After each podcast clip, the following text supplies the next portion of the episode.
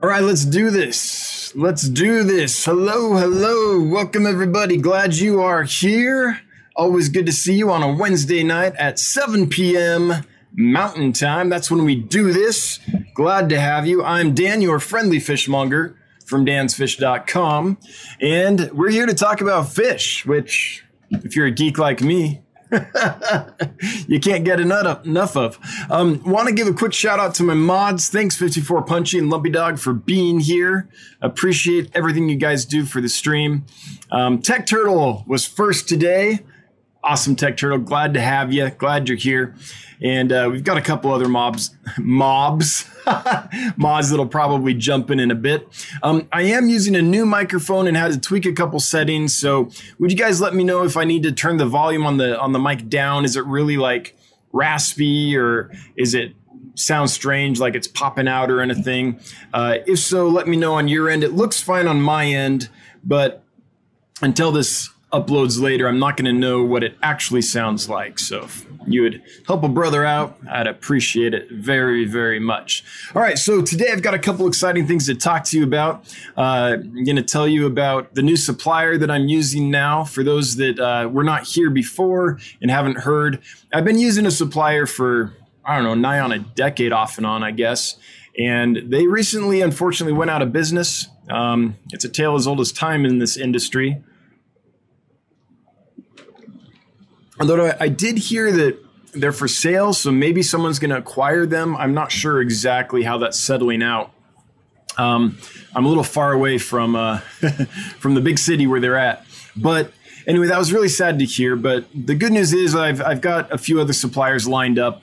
I always have several, so that you know when something like this happens, I'm okay. It's always bad to put all your eggs in one basket, all your eggs in one mop, so to speak. So um, you tell me about that uh, and show you what came in? It's not going to be ready for a couple weeks.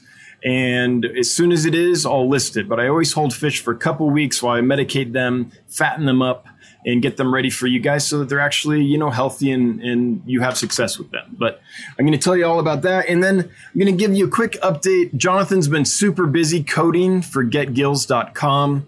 Um, for those that don't know, that's a uh, community sourced kind of open marketplace that my partner Jonathan and I own, which is a place you can go buy fish and sell fish. Uh, so if you have fish to sell, that's the place to do it. Anyway, we made some changes on that. We released a massive change on that a, a few weeks ago, and we've been tweaking things and making things a little better. So I'll tell you about that stuff. And then we'll get to your questions and comments and get a, a geek out going, a discussion going uh, anything you want to ask or comment related to the aquarium hobby, and we'll jump right in. So to start with, uh, some. Oh wait, I have to see if it sounds okay. It looks like people are saying it sounds all right. Um, yeah. Okay. Actually, sounds good. Cool. Um, yeah, I like this new mic. So far, I'm really happy with it. The only thing I don't like about it, if you get this, this is a uh, a Samson GT Pro, is what this is if you get this mic, be aware that your speakers won't work while it's plugged in. So you have to plug your speakers into the mic, and everything sounds a little bassier. Like everything sounds kind of low on it. So I have to fiddle with it still. I just haven't had a moment and see if I can bypass that or change that. Um, but the default, just so you know, is your speakers have to run through the mic. So it, it it's just a, a thing I wasn't expecting, but still, I think it sounds pretty good. All right, so place the first order with the new supplier um, last week. And Monday they came in. I ordered, I think, 15 species or 16 species, something like that. And I got eight in, which is, you know, an okay fill rate for what I'm doing, which is importing through a transhipper, basically. Um, the they can't control what exactly is available. They just pass on the lists and we do our best. But at least they were able to get me half the stuff, um, which is amazing. So thanks to them for doing that. I'm not going to mention their names or I don't give away suppliers and stuff, but they know who they are and they know this is happening. So thanks so much. And everything looked pretty good.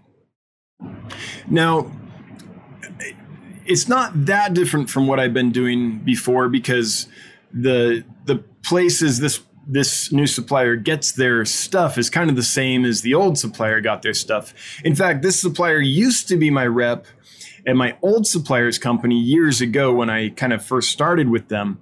Um, and yeah, I, I, know him well. We're we we were friends outside of business before we ever started doing business together, and uh, so it's kind of nice to actually work with him again. So I'm pleased to be doing that and glad I could help him uh, with his new venture, which is starting this company.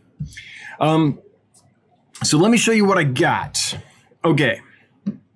The first thing is a fish I absolutely love. These are the Burmese clouded archerfish. I have found them to be spectacular. They're peaceful. They don't bother anything they can't easily swallow. Um, they stay in the upper regions of the aquarium, so they're great for filling out that surface area of the tank that's kind of hard to fill well. Um, they eat flakes and pellets and all kinds of stuff. Is until it falls down, you know, a couple inches past the surface, they'll eat anything. Once it falls down past that, they kind of don't swim down to get it. But anything that floats or stays up in the water column up high for a little while, they'll they'll eat. They are not picky. They're hardy too. Uh, they are just, in my experience, just absolutely bulletproof. Even in my soft water, I, I don't put any salt in. I do when I very first get them in, but after the first week, they're just in my normal soft water. They do great, no salt added. They they are not a brackish water species, which is wonderful. So you can have an archer fish in a nice planted aquarium, which I think is cool. Oh, this is morbid. Look at look at that nice picture. Jeez. Well, this has not been my experience. That is like right at the top of Google search. Holy cow. that is just a morbid image. Um, and as far as I can remember, everyone that I've ever sold them to has had pretty good luck with them. I think there was one or two that didn't do well, like in the dead of, of winter eh, when they got delayed and all that. Yeah, but if I remember right, all the rest are doing well. So that's that's species number one. I've had great luck with them ever since I started getting them in. I like them, and all the customers that get them seem to like them. Then we got this isn't super rare, but it's super cool.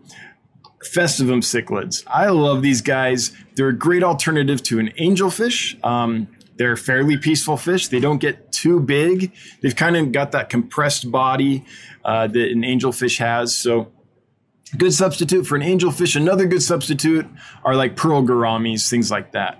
So, got these guys in. They look pretty good. One has like a, a smushy face. Um, so he, I don't know what genetics he's got, but one's got a little a little smushy nose. But all the rest are doing great. So glad we got those. Then this is a tricky one for me. These are spotted headstanders. I really like this fish. I got a batch in oh, a few months ago, and you never saw them. I think I made an unboxing video, but you never saw them listed on my store because I never was able to get them healthy enough to feel good about selling them. They just didn't do well for me the whole time. And it was one of those cases where you know, every couple days there'd be one down. No obvious symptoms. Ran ran all the obvious medicines through them, and when that didn't work, I started trying other things too. Could not figure out the issue.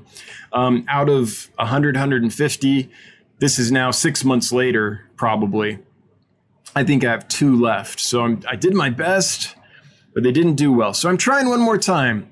Uh, this is uh, from a, a, different supplier um, than the previous batch, so I'm hoping they do well. I don't know though, but I, I hope so because they're such a unique characin. I really love them. Then another uh, another good little cichlid is the keyhole cichlid. Again, uh, you know, all the cichlids I get are pretty peaceful fish. Um, I'm not looking for any big bruisers or anything like that. So this is another one that can be kept in a community aquarium without too much problem. And I just think they're unique and bringing it back, going retro. These these used to be really really common and a, and a big favorite back in the day, but you don't see them all that often anymore. Then, drum roll, please. We need like the Darth Vader music.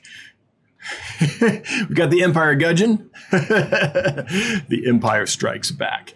Um, I'm really low on these, and so got another group in. They're uh, they're a favorite for everybody, just because they're amazing. Um, in fact, if you go to the Get Gills Facebook page, there's some uh, video. Man, my ear just started like itching like crazy. Oh, that felt weird.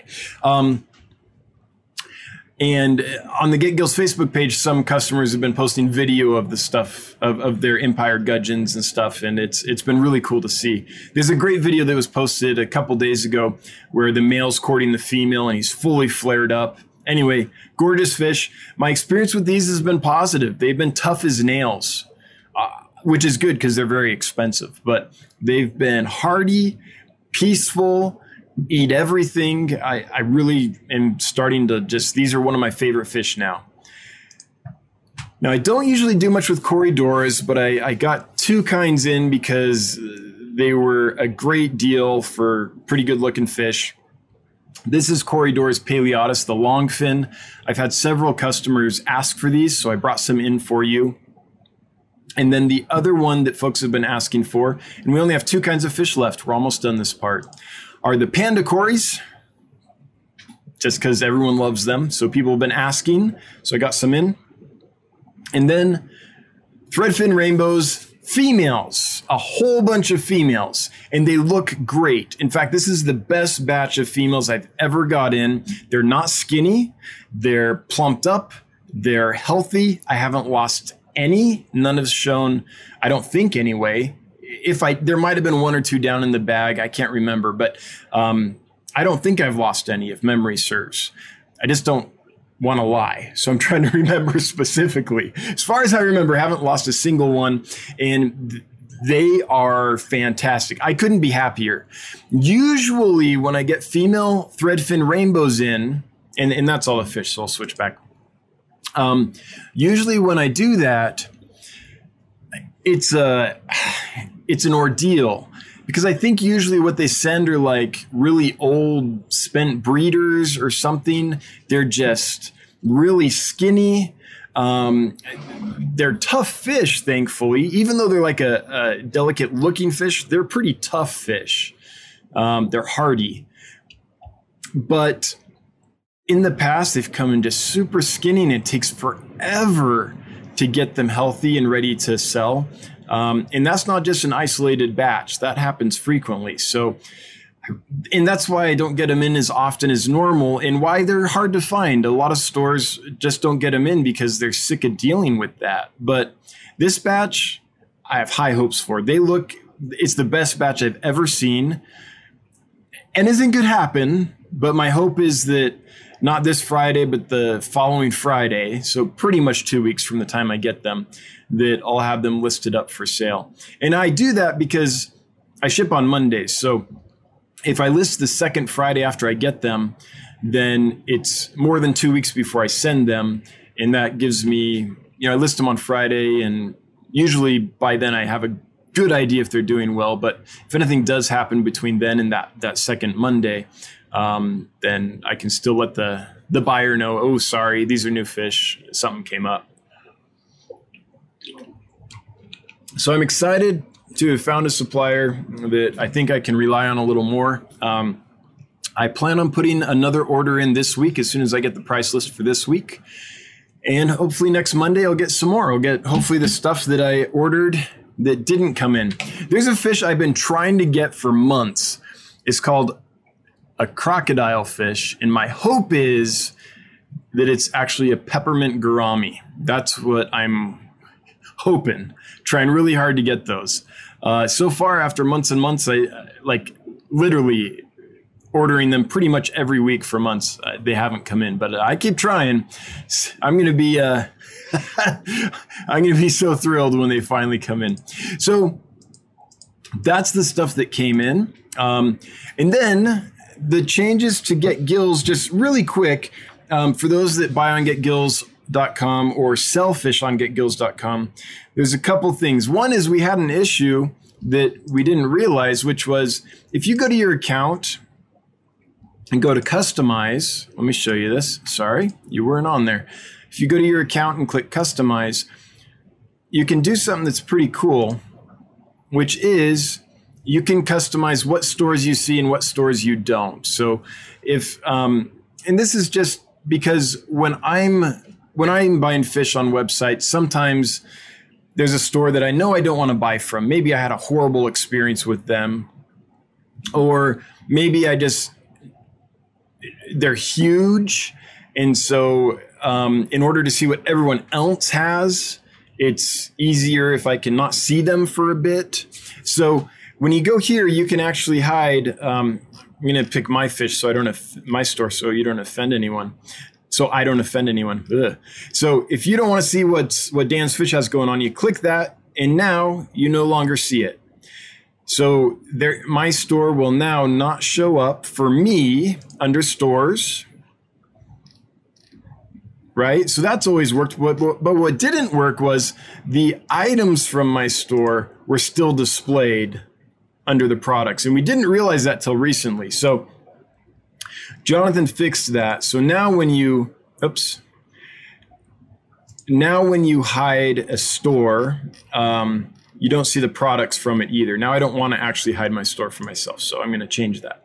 So that's that's one thing that we changed. The other thing we did is we've we've helped a lot of customers transition to the new format where you have to have your fish in, in separate groups for shipping. Well, you don't have to. You can have all your fish in one group, but if you want to ship some fish some one way and then plants a different way and then dry goods another way, we added this this mandatory kind of group um, process, grouping process for shipping, and uh, so we've been helping some customers through that. So we've been spending some time on that. It hasn't been too bad though.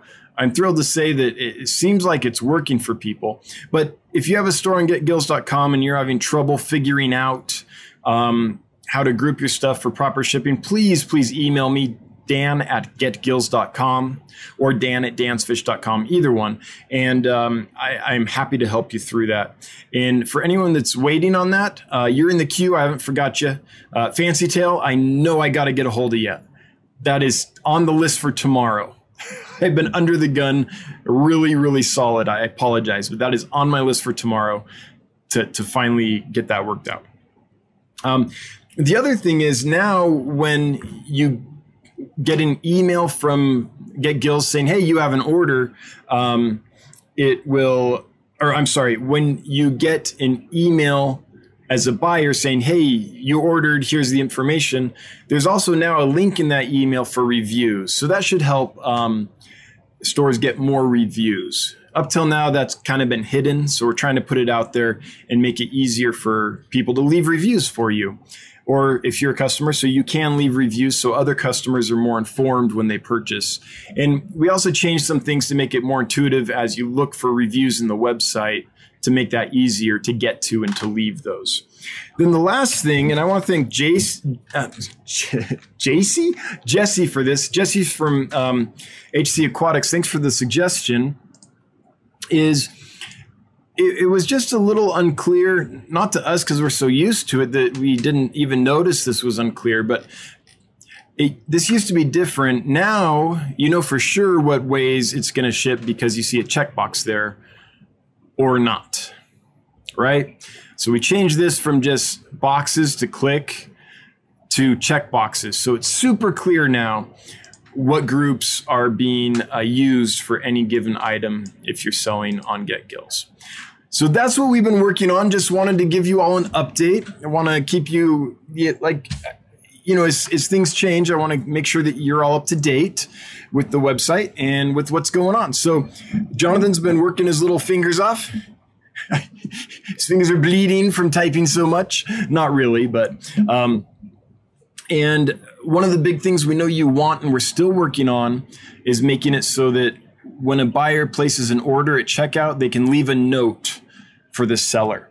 And it's it seems like it's something that would be super simple, but like a lot of things in the coding world, the things that you think are going to be super easy are the things that take forever. And sometimes the things that you think are going to be hard are, are actually, it's like, hey, that that was easy, right? So um, it's navigating since the website lets you check out f- from multiple stores with multiple items all at once with one credit card payment instead of having to pay each store individually and all that. Um, that makes it so that leaving a note at checkout, how do you make that so it goes to the right person and not the wrong vendor and on the right item and all that? So, so that's kind of where the complications coming in. But we're still working on that. We still know that you want it. Um, oh yes, Bob, that is true. If you're talking about Get Gills, my biggest issue with the site is it does not post shipping costs. Yes, we have that on our list. Um, we've talked about that and I'm going to make a note to to follow up on that. Um, right now, you won't see shipping costs until you go to checkout. It doesn't mean you have to pay before you see the shipping costs. It'll it'll guide you there, but uh, it would be nice to have like a running total on the side or something where as you're adding things, you're in real time knowing what the shipping is. Yes, absolutely, Bob. Um, it's been a little while since we've talked about that. Shipping costs. So I want to hang on. Displayed on GG. I want to circle back to that and see if uh, what we can make happen there. That's a good point, and that is something we are aware of and just need to get to still. Yep. Um, by the way, if anyone else here has an idea or a suggestion, something they either really like about Get Gills or really don't like, or something they wish they could do on there or, or something, um, feel free to, to leave it in the comments. If you make it at Dan's Fish so it highlights, I'll see it, I'll make a note, and then Jonathan and I will get our heads together and um, we'll talk about it and see if we can make it happen. We're, we, we really value the feedback. We want this to be the best it can be in knowing what you want or what you don't like um, and what you do like and all that helps us make it the best site possible all right so that's what we got going on um, yeah i think i think that i pretty much covered most of the things um, yeah. Oh wait, did I? I thought did I say the wrong person was number? Was Jay Adams the first one? La la la la la la la. That's funny. Maybe Jay was first. I, I thought it was someone else. But anyway, welcome everybody. I'm going to get to your questions and comments now. We'll switch over to that. So if you have a question or comment, please feel free to leave it. If you type the at symbol in Dan's Fish and select from the list that populates, it'll highlight for me and I can get right to your question or comment. If I'm ignoring you, it's not on purpose. It just means it's not highlighting. In which case, if you'd bring it to a mod's attention, they'll know how to, to make it highlight for me if your device for some reason doesn't do that. Barry Grand leaving a super chat. Thanks, Barry. I appreciate it. Two bucks, slapping it down. Two dollars on the counter. Hey, appreciate it. Thanks so much for being here. Thanks for the super chat. Always appreciated. Never required, but makes the wife super happy. Um, hey, Reels.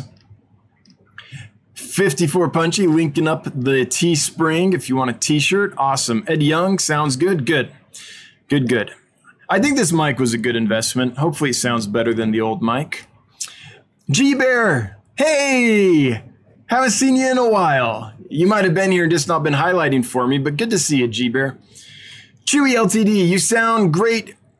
Do you look for foreign suppliers like from Thailand? So it depends. Um, I have a lot of suppliers in Thailand. So they're all over. When I import directly, it's usually from somewhere that doesn't have a good pipeline already.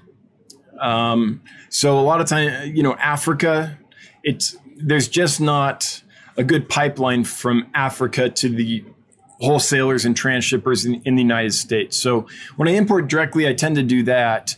Um, I have lots of contacts in Thailand, Indonesia, Malaysia, India, uh, Sri Lanka, Singapore, South America. Um, but those places generally are tied into the industry in the United States really tightly. So often I can work with, uh, like the current business I'm working with, a transshipper or a wholesaler, and get fish from those places for as cheaply as I could if I if I brought them in myself. And that saves me a six hour drive down to the denver airport and all the paperwork of you know going through customs and fish and wildlife and all that. So generally if it's a fish from thailand or any of the countries that is is commonly is already like hooked up with our industry in a big way generally i just go through existing channels.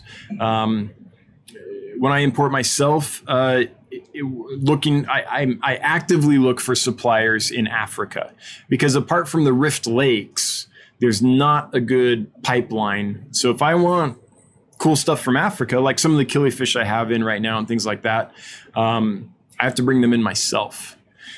Pelvicachromis sacramontei that's a good example. Um, i was able to bring those in and because i did that i was able to sell them uh, to you guys for less than I would pay wholesale normally if I went through normal channels on those. So that's that's an example of of how the industry relates to Africa. Right now, the pipeline from Africa is so poor that it's a supply and demand thing. Fish from there cost a lot. So if I bring them in myself, not only can I get stuff that you can't get any other way, but I can get it at a much better price.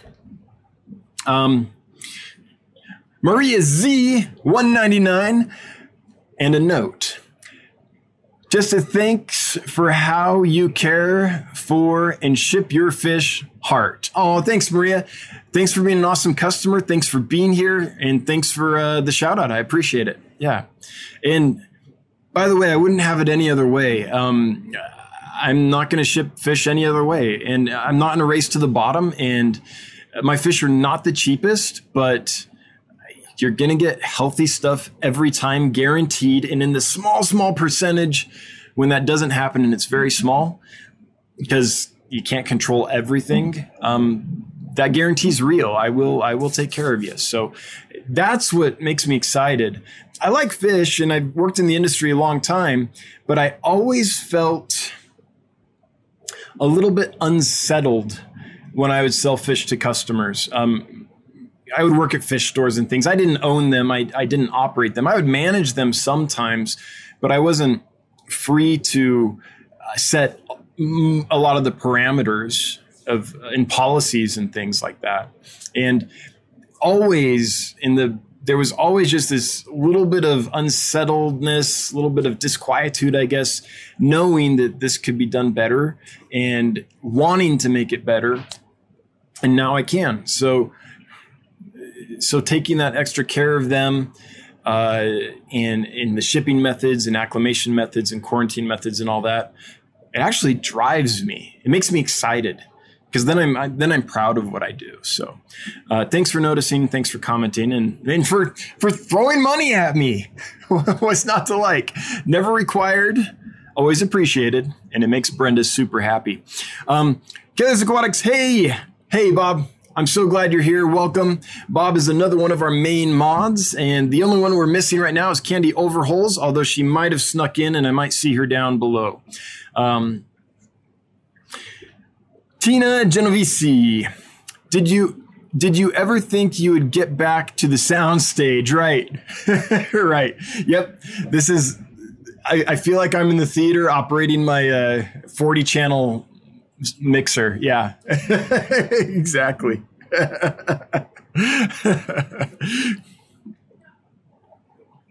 okay, scrolling, looking for more. Hey, did I see Bentley in here? Bearded Bob, hey, welcome. I thought I saw Bentley for a second. I was gonna. Oh, there he is. Hey, Bentley. Just curious uh, if you've been able to get any eggs yet from the uh, the rainbows I sent you a while ago. I'm. I mean, I. I would just love to see them dispersed if possible. I know breeding rainbows is a is a patience game, but just curious how they're doing and if you've had any eggs. And by the way, if you posted a video in the last two weeks about, hey, I got eggs from these fish, I'm sorry, I'm catching up. I'm behind on a lot of channels just from uh, I had to take a trip and then I've been spinning my wheels trying to catch up ever since. It's been a little crazy, but I'm, I'm curious how they're doing. Hope they're doing well. Kids Aquatics, hey Scott, don't forget he wants at Dan's Fish so he will see you. Okay, so Scott posted something and I didn't see it. Let me see if I can scroll up real quick and find it. And if not, No, I'm not seeing it, Scott. So please do list it as Bob directed, and I will see it and get to you. Jay Adams, tell us fish size. You were telling what you got. Oh, tell us the size. Got it. Jay Adams, yeah, good, good point. Um, I'll keep that in mind next time. Yeah. Um, real quick, off. Let me let me just, without showing them again, tell you, the Burmese clouded archers are two and a half, three inches. The um, festivums are three, four inches. They're pretty good sized. The headstanders are maybe an inch, inch and a quarter. And by the way, forgive me if this is not 100% accurate. I'm not looking at the fish right now. I'm just going off memory. The keyholes are about an inch, inch and a quarter. They're pretty small. The Empire gudgeons are, oh, one and a half to two inches, maybe? No, two to two and a half inches, if I remember right. They, they were good sized. The Paleotis, I'm um, going to go with one, one and a quarter inches. The pandas, maybe around an inch. Pandas are a smaller quarry in general. And the uh, threadfin females are pretty much full grown. No, not quite full grown. I'm going to say, I'm going to say they're an inch and a quarter, roughly. I'm going to go with that. So, but good note, Jay. I will keep that in mind for next time. And by the way, I'll do a detailed. Uh, when I list the fish, I'll, I'll, the details will be in there and everything. Uh, for more information. Let's see here. Real tanks. Hey, Real. Good to see you. My tanks are going to be full from cichlids from Dan's Fish. Hey, I'm glad to hear it. Pays the bills. and summers are slow. Like like July and August is just always the worst for this industry just because it's good weather. People are outside, people are camping, people are on road trips, kids are out. And so everyone's off on to see Mount Rushmore and go to Disneyland and all that. So yeah, uh, thanks, Real. It all helps, especially in July and August. It's just how this industry is. Tech Turtle, any puffers yet? No, I keep trying. Um, they just haven't been available. So I I have not gotten any. Yeah. I wish. I'm looking. I'm almost tempted to get there's some red eye puffers and some red belly puffers, but I'm holding off because I'm just not sure of their temperament yet. I don't want to get, you know, 20, 25 of them or so and then find out, oh, these just butcher each other. So I just I need to do a little more research but I, I might get some of those in. I was encouraged with the aquarium co-op unboxing, one of the recent ones. Robert said that he's not having problems with them. I think those were the red eyes he was talking about. Could have been red bellies. I'd have to rewatch the video, but um, if either of those, after I do some research, tend look like they're going to be peaceful and I can keep them together, without them nipping fins and being a problem, then I might get a batch of them. But I'm not going to do that until I'm sure. The last thing I want to do is get a batch of them and be like, oh man, it's a bloodbath, right? I don't want that. All right. Oh, Bob was relisting Fancy Tail Aquatics about not posting shipping costs. Yes, noted. And I totally get it. Yep, very, very good comment. Very useful. And I totally agree with you. um, okay, hang on. Jumped on me. I'm scrolling up on chat to find more questions and comments. 106 watching. Woo! For this little channel, that's good. What's our record, mods? I don't know, but that's got to be pretty close to it. Glad to have you here, all. Hey, let's see if we can have some fun. If you don't mind sharing it out, uh, see if we can get even more people in here. I'm excited. 106, 105, 104. Maybe not. It just drops when I do that. Jeez, people. Thou shalt not say the number of people watching. It'll just drop on you. Okay, got it. I'm back where I was. Sorry, the chat jumps on me something terrible sometimes. Kayla's Aquatics. Jonathan texted me today to go over the changes I wanted. Cool. Tried to log in on mobile and could not. Told him I would call him later, but have not been able to. Okay, so when you get a moment, Bob, yeah, if you call him, uh, he'll take care of you. He's the he's the master of that, and uh, I'm constantly amazed at uh, what that guy can do. so sorry to hear it's giving you trouble, but he'll get you fixed up. TM Aquatics, speaking of reviews, does Get Gills allow sellers to respond to negative reviews? I don't have any negative reviews, just curious. So I'm torn on this, Tom, honestly. Um, so I know that on Aquabid you can do that. Sellers can leave reviews for buyers. And I know on eBay, sellers can leave reviews for buyers. On Amazon, I, I don't think they can. And here's I'm Okay, let me tell you the, the ways I see this going down. I think I know what I want to do, but here's what I'm thinking in all the different scenarios. One is maybe it's better if just buyers can leave feedback because then they won't be intimidated to leave honest feedback if they see a thread where sellers are and buyers are kind of going back and forth, right? So I think the buyer being able to leave feedback without fear of uh, any retaliation or something from the seller is healthy for an ecosystem. Okay, so that's one thought I have. The other thought is it would be nice for other sellers if they're having problems with the customer to be able to see that they're not the only one. And then maybe they know, oh, this is not an isolated incident. Incident. Um, maybe I don't want to do business with this customer. Maybe I'm going to just refuse to sell to them anymore or something like that. Um, and we haven't put it in effect, but we'll probably eventually put the ability for a seller to ban a buyer in effect if a if a seller is just like I just don't want to deal with this person again. So far, almost everything's been positive, thankfully. But you know, I got an email this week where a buyer was pretty upset with a seller, and um, according to the information in their email, I would have been too. Like I, it doesn't always go perfectly. So here's what I think. I think we can split the difference between those two things buyers feeling empowered to leave feedback without fear of reciprocation, and sellers being able to inform other sellers. What I think might be good is to have buyers be able to leave feedback that's seen by buyers and sellers and everyone, and sellers to leave feedback that's only able to be viewed by other sellers. So if sellers do leave feedback, it might be limited to other sellers being able to see it um, and not like out there for the entire world. What I think that might do is make it so that buyers feel free and empowered to be honest because they should be. The whole point is their feedback to guide other potential buyers and future customers in their decision making, right? And it also informs the seller um, as to what they can do to improve. Although hopefully that's done through email and not in a public way. That would be nicer, right?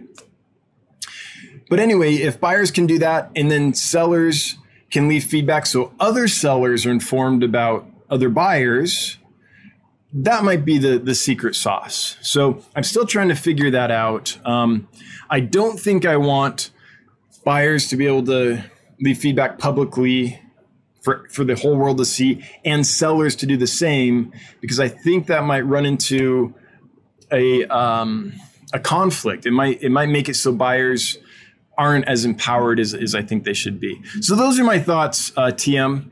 Um, that's where my mind is today on the subject. I put a lot of thought into this because I see the benefits and problems of, of both of those systems.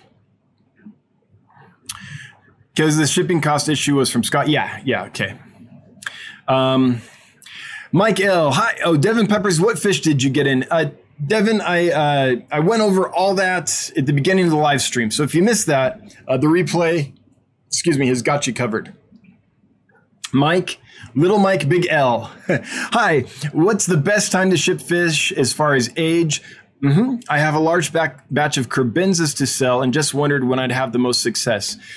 So for a fish like Kribensis, I would personally like to start shipping them at about an inch and a quarter or so. So small enough that they're, you know, not old and frail, you know, small enough that they're still robust and all that stuff. And they can be shipped in a smaller bag and proportionally have more water and air per fish than than a big fish might, um, but big enough that they're not going to be uh, experiencing undue problems with missing a few meals when they're in transit. So for most fish, it's what I would call the juvenile stage, um, where they aren't little itty bitty babies anymore, but they aren't maybe fully sexually mature anymore either. Is probably the best. Um, some of the live bearers you can get away shipping fairly young. Uh, you don't want to do it too young, not like newborn fry, but once they're just big enough that they can skip a few meals, then they can go well. So I prefer to ship younger fish. Um, I do ship fully grown, mature adult fish as well, but you know the younger fish are going to be a little more robust, have not have as much of an immune system problem potentially, and all those things that come with age. So young fish, as soon as they're old enough to skip a few meals while they're in transit, is is my preference. So I call it juveniles. Yeah. Jay Adams, is it possible to search for a fish from all the stores with just one search? Yes, it is. So, for example, if I want to see, I don't know, limias, I search limias and there it is. Oh, wait, did I understand your question?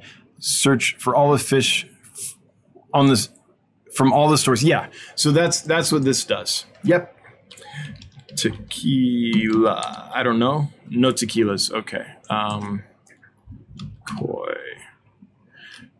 Yeah. So you can. Um, now, I will say that our search isn't ex- isn't totally powerful yet.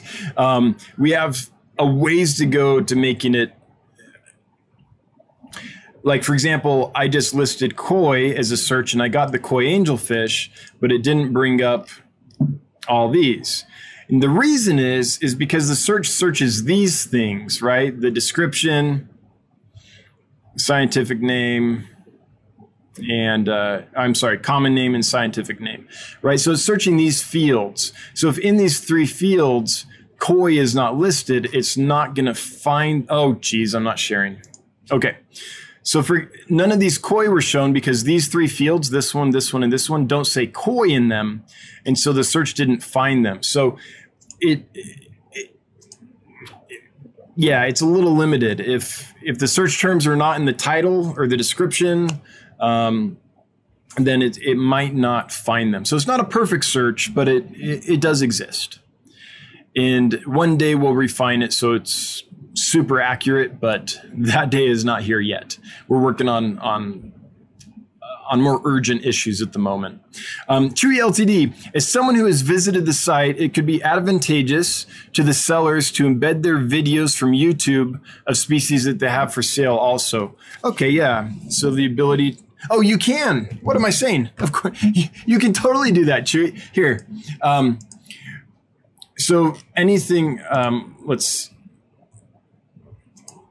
hang on let's let's see who's got videos like i okay i know i do so for the sake of time i'm just going to click on my store because then i can take you straight to to this um, so for example if you click on here there's a video right you can play that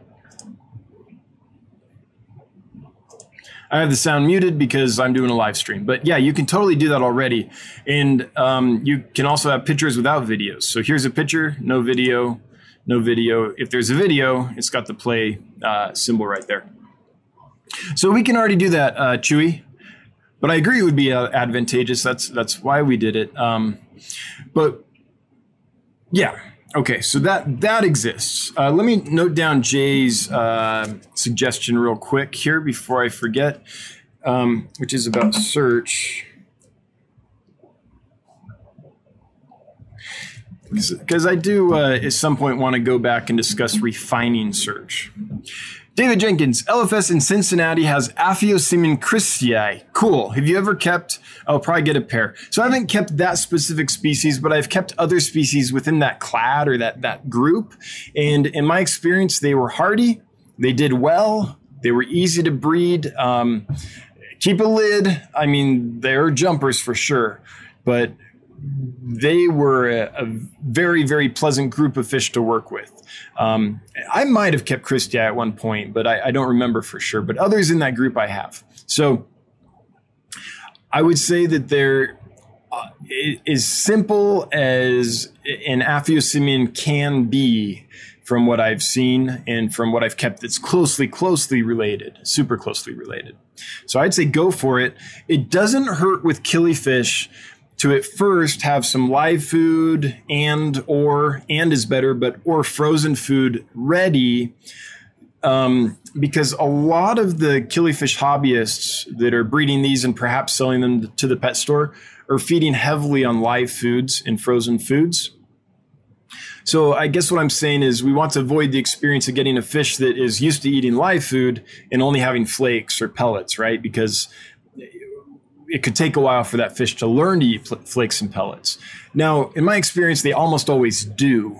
They can be transitioned, but just be aware that it might be used to that diet and be be prepared to help it transition from that. But yeah, go for it. Those are stunning fish, and um, I think they'll do well for you. That's a plant spawner. You don't have to dry the eggs out. You can spawn them in a mop, or you can just keep them in a planted tank and then move the parents eventually.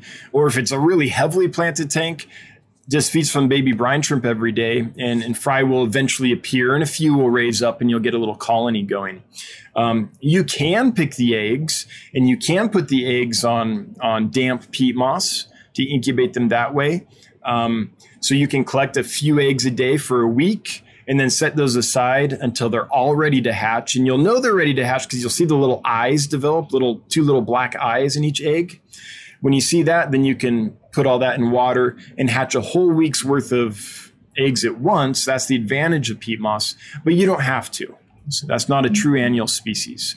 It'll also live longer than uh, like your Nothobranchius and things like that. So you'll get as much life out of that as you would say like a guppy or a platy or something, two, two and a half years or so. So yeah, go for it. They're amazing. And I hope they do well for you, Dave, and keep me posted. I'd love to see pictures. Tampa Tom, my LFS has a hard time keeping my baby bushy nose plecos alive. Wow. Should I test the store water? Could it be because I keep them in a heated tank? Wow, bushy nose are so hardy, Tampa, especially captive raised ones. I'm I wonder why. Um,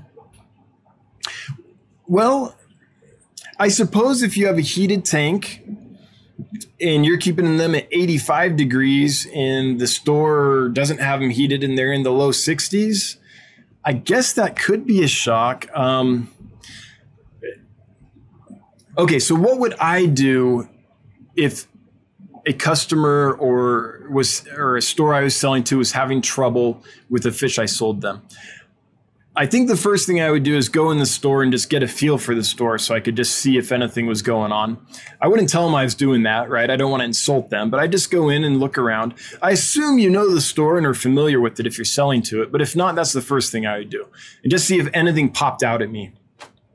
Um, then the next thing I would do is if I didn't see anything, is I, I think I would approach them and say, Look, I'm sorry they're not doing well. Do you mind if I test your water to see if there's some differences between our water and something I can do to adjust them to your water before I sell them to you? That's probably how I'd phrase it. But what I'd really be looking for is ammonia nitrite. And um, if they have ammonia and nitrite in their aquariums, and it's not just a fluke, like that tank for some reason is just it's happening. Man that's going to be hard because you can't control how they keep their tanks. And if they don't know how to keep ammonia nitrite down or nit yeah nitrite down I, I don't know what you would do.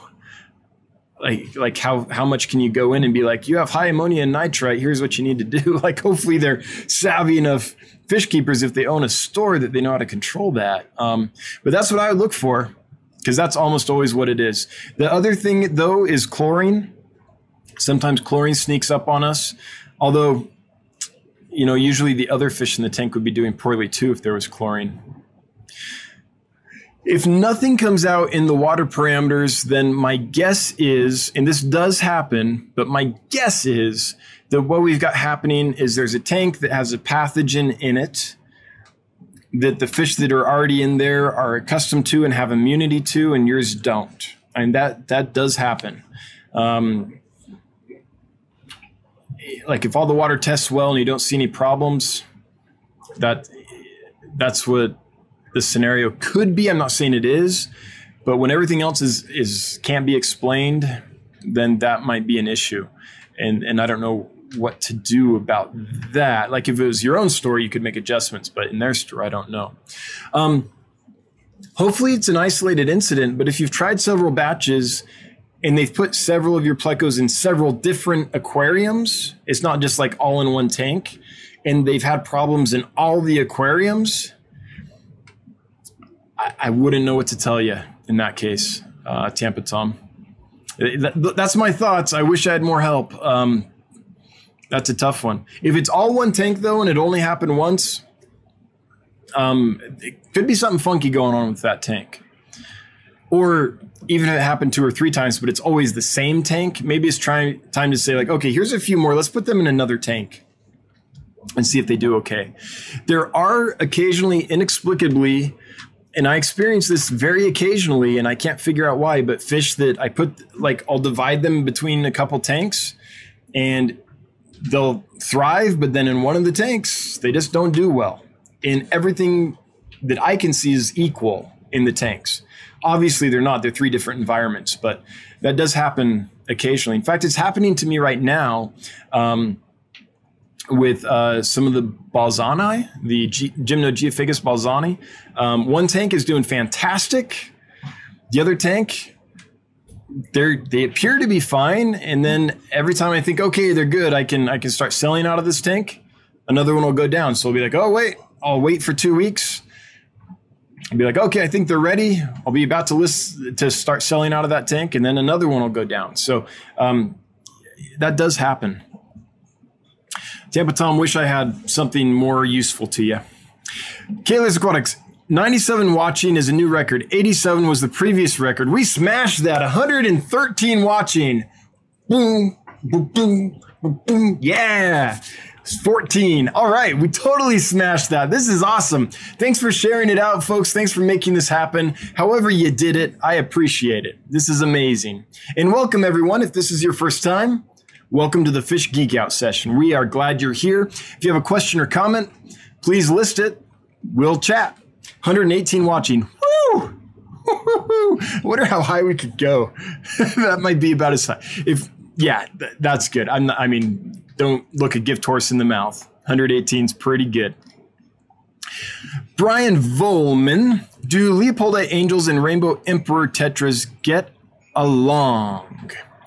I think so. Um, if if you're talking about Rainbow Emperors as one of the Emperor Tetra clade, like Kerri Tetras and others, then yeah. Let me just look up Rainbow Emperor Tetra because I don't want to say yeah and have that be a common name that I don't know that actually refers to like, I don't know, red belly piranha or something.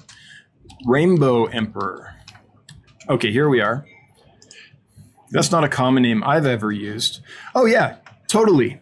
Totally. These would be great. Um,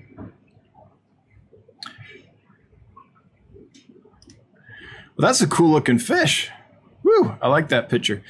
I want to just make sure the rainbow emperor tetra. From what I'm seeing in just a quick, quick Google search, this is just. Let me show you guys. This is just like a, one of the emperor tetra species.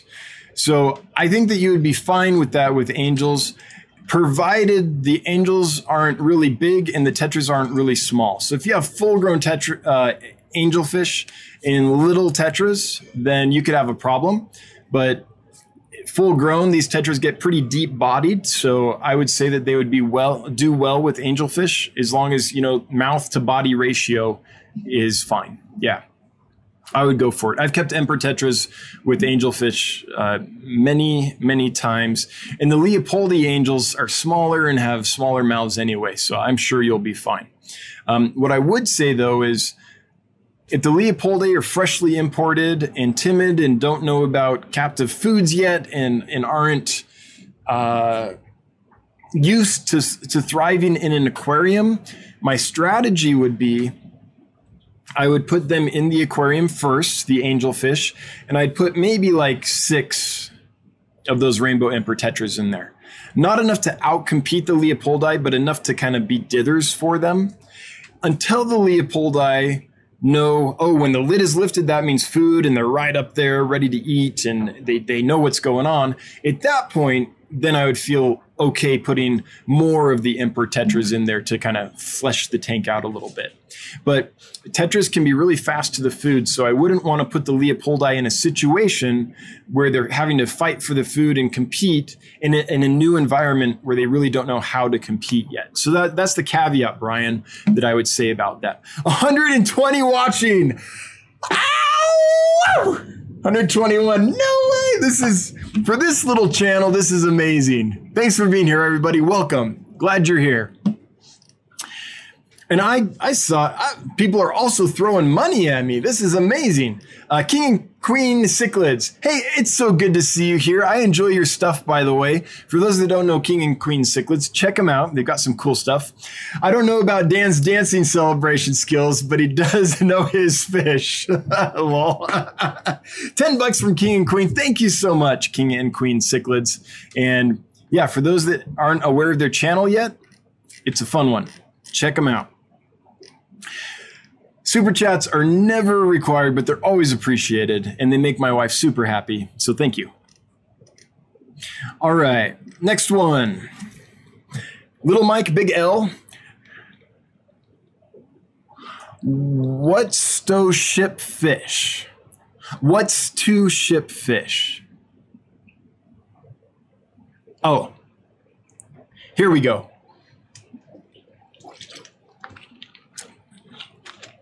How long should I wait to ship my batches of Kribensis fry?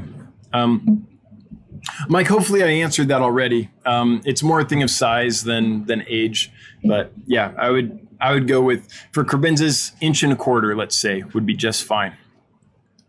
Devin Peppers, hey, any tips for treating fish with Panacur C? And how much would you put in a 20 gallon long with bristlenose plecos and guppies? So the active ingredient in Panacur is flubendazole. Okay.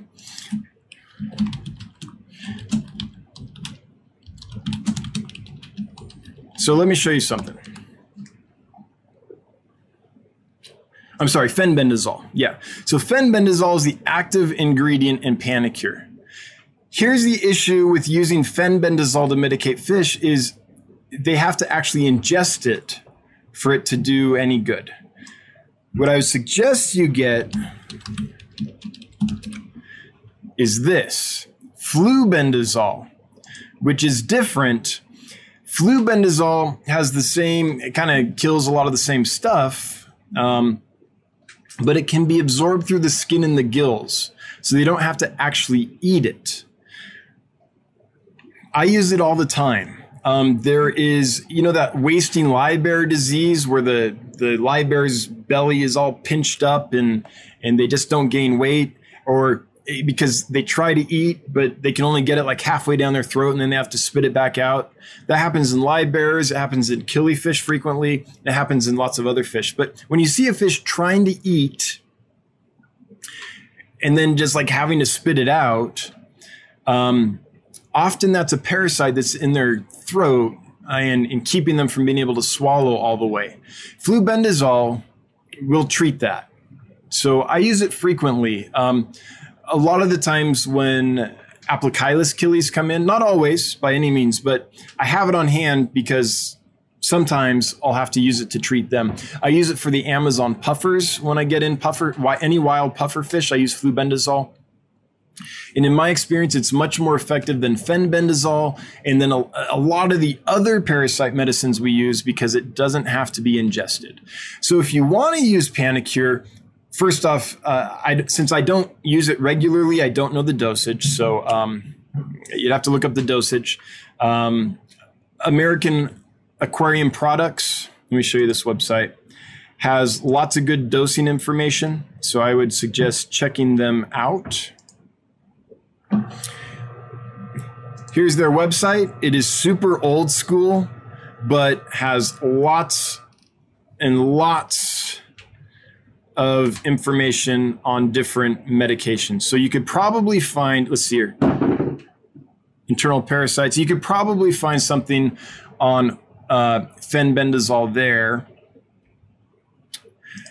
or you could find it online. But once you know the dosage, the trick is going to be how are you going to get a fish to eat that stuff? That's the real question. Oh, shoot. I think, hang on. I think it's still going, but I just exited out of YouTube accidentally. So let me join my live stream again.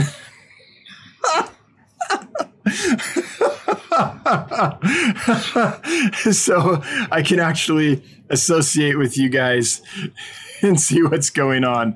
Oh, that's embarrassing. Yeah, I totally shut down my window. Hang on. I think I'm okay. if I disappeared, I'm sorry. yeah, we're still good. Okay, we should still be good.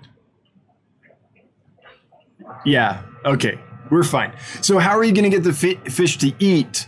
Flubendazole is the trick. Um, and I suppose you could do it by um, mixing a, a batch of Repashy and not when you first put the boiling water in, but put the boiling water in, stir it, in right before it gets cool enough to start setting, then put the medicine in. Because otherwise it might cook and denature the medicine, right? It still might, but that's that's how I handle putting medicines in Repashy. Or there might be a way to soak food uh, in an alcohol mixture with Panacur and get the dose right. But flubendazole is what I would say. And let me show you where I buy it. Last thing um, is I buy it on eBay, and I'll show you the actual thing. I, I get it frequently from them. Um, I get it from a koi supplier in England. I, I can't find it in the United States in the um, form I want because I want it in suspension. Hang on. I've got to go to my purchase history. Here it is. So this is what I get. And I don't have a deal with these guys. I'm not like going to get a kickback from showing this to you or anything. But this is the only place I've been able to find it at a reasonable price where it's in suspension. And 10 um, milliliters of this stuff, so like not even half a capful of this stuff, treats 80 gallons. So it'll last a long time. So that's what that's what I use, and that's where I get it, and I hope that's helpful. Panacur, I, you could probably use it, but I don't know how you would get the dosage right because I don't know how you would um, be able to uh, mix it with the food and then guarantee they're getting the right dosage. All right, that's my that's my thoughts, Devin Peppers. Hopefully that's helpful. Joy's Aquatics, hello! Welcome, Joy. It's a joy to have you. I'm sure you've never heard that before. I'm sure you're just like, really, Dan? Again? Sorry. Meow Aquatics, Chili rasboras all showed up safely. Oh, good. Wanted 20, but didn't want to stick you with the last four. Thanks. Oh, I, yeah, I've I've actually got more. So I'm as soon as this is done, I'll list more. I'm glad they arrived in good shape, though. That's a that's a fish that's tricky. Um, I, they almost always come in super skinny. Almost all the Boraras species do. It takes some real time to get those guys fattened up and ready to go. And it half the time it isn't even medicine. It's just they've been without food too long by the time you get them because they've been held in the export country in vats or whatever and not properly taken care of. So it takes a long time to get those in good shape. But once they are, they're bulletproof. And that, that's been my experience with all the different Boraras species. But I'm glad you got them. I'll list some more. Um, and, and, by the way, this is how I do it, guys. I'll if I have a hundred fish of a species, I'll list um, seventy of them, right? And I do that to have a little buffer a what if something happened and some of them got sick or something right? That usually i'll shut the whole tank down at that point not sell till they're all good. Because if one's sick i don't want to have something in there that could potentially be in the other fish that i could spread to people. But i do that for a little buffer but i also do it so i don't ever get in the situation where i've hopefully I've only been in this situation once or twice. I try to avoid it where you buy something and I have to email you and email you and say, "Oh, I'm sorry, I'm out of that. I can't send it to you." Right? So that's why I underlist what I have. And then once we're just about out, then I'll list the last like 20 or 25. It's just to try to pad the inventory a little bit so I don't accidentally oversell. Um, and not be able to ship the fish someone actually buys. So I do have some more of those to send. And the other reason is on a fish like that, they're impossible to count it's a heavily planted tank. There's a bunch in there. So I'm like, well, I know I have at least 50. So I throw 50.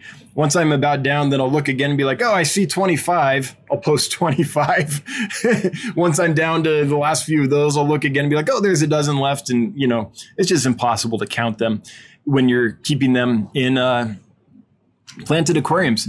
Jay Adams by the way, Jay, it's so good to have you here. Thanks for all the questions and comments. It keeps this lively. Sorry, I meant when grow out, tanking stocking info. I meant when grown out, tanking stocking info. Oh, like how big do they get full size? And how do you stock a tank with them? Like what can you keep them with? All that stuff. Yeah, that's a good idea. That's a good idea. Um, I think I would I think I'd probably save some of that for the unboxing video or for the species profile videos. So here's kind of how it works. Like fish come in and I I like tell people, hey, fish came in, here's what I got. Um, then I make an unboxing video so you can actually see them be unboxed and see what you're gonna get. And then all things go well and I have the time, I do a species profile video, which is in depth. And then we talk about care and size and tank mates and temperature and food and temperament and all that, right? So um, it's all on the channel. Uh, it's just not all in the live stream. All right. Uh, but maybe I should. Maybe I should get more in depth. In fact, I'm almost in the live stream. I'm almost thinking of not I made a vow that I wouldn't do that anymore in the live stream until they were actually ready to sell. Because what would happen is I'd say, "Hey, I got these in," and then people start emailing me and be like, "Could you hold some for me? Could all this?" and and I can't. Um, I don't hold fish. Um, once they're listed, they're listed. Everyone has an e- equal playing field and all that. Unless I owe you one, there's some people that you know I have special relationships with, but in general, no. Um, and so it just created a lot of emails and communications that were a little bit fruitless, I suppose. Not that I mind talking to everyone, but I do have to manage things efficiently. So I, I wasn't going to do that anymore. But since it's been so long since I've gotten new fish in because I had, you know, a supplier going out of business and all these issues, I decided it's been a long time. I'll go ahead and do it. But next time I probably won't talk about the fish in the live stream um, in depth or anything until they're actually ready to sell. Devin Peppers, I also got snail leeches. So what how much with that in mind? Oh, so you're trying to treat uh, like leeches and stuff. You're not trying to necessarily treat fish. Um, Devin, I don't know since I don't use Panacur. I'd have to look that up. I'm sorry. Honestly, when I use Panacur, it's been a long time, but usually it's in a tank that doesn't have any fish um, and I've got Hydra in it or something, and I'll just take a couple inches of it, blend it up in water, and pour it in. I don't even like use a dose because usually when I have used Panacur in the past, it's been a fishless tank. So all I've wanted to do was kill Hydra or something like that. So I'm sorry, Devin, I don't have the information. Um, I just don't use it that much. If anyone here knows the dose on Panacur, that's um, fenbendazole. Uh, if you would chime in and let Devin know, that would be awesome. And Devin, the information's out there. A quick, quick Google search um, will bring that up because it is commonly used. I just don't know it off the top of my head. Chaos Aquatics, as of 9:30 Eastern Standard Time, watch record is 110. Yeah, and then we hit like 120. Booyah! oh, chat did its thing. Hang on. It totally jumped on me. Totally jumped on me. Yep. Hang on. Jeez. It jumped hard. It wasn't messing around. Okay.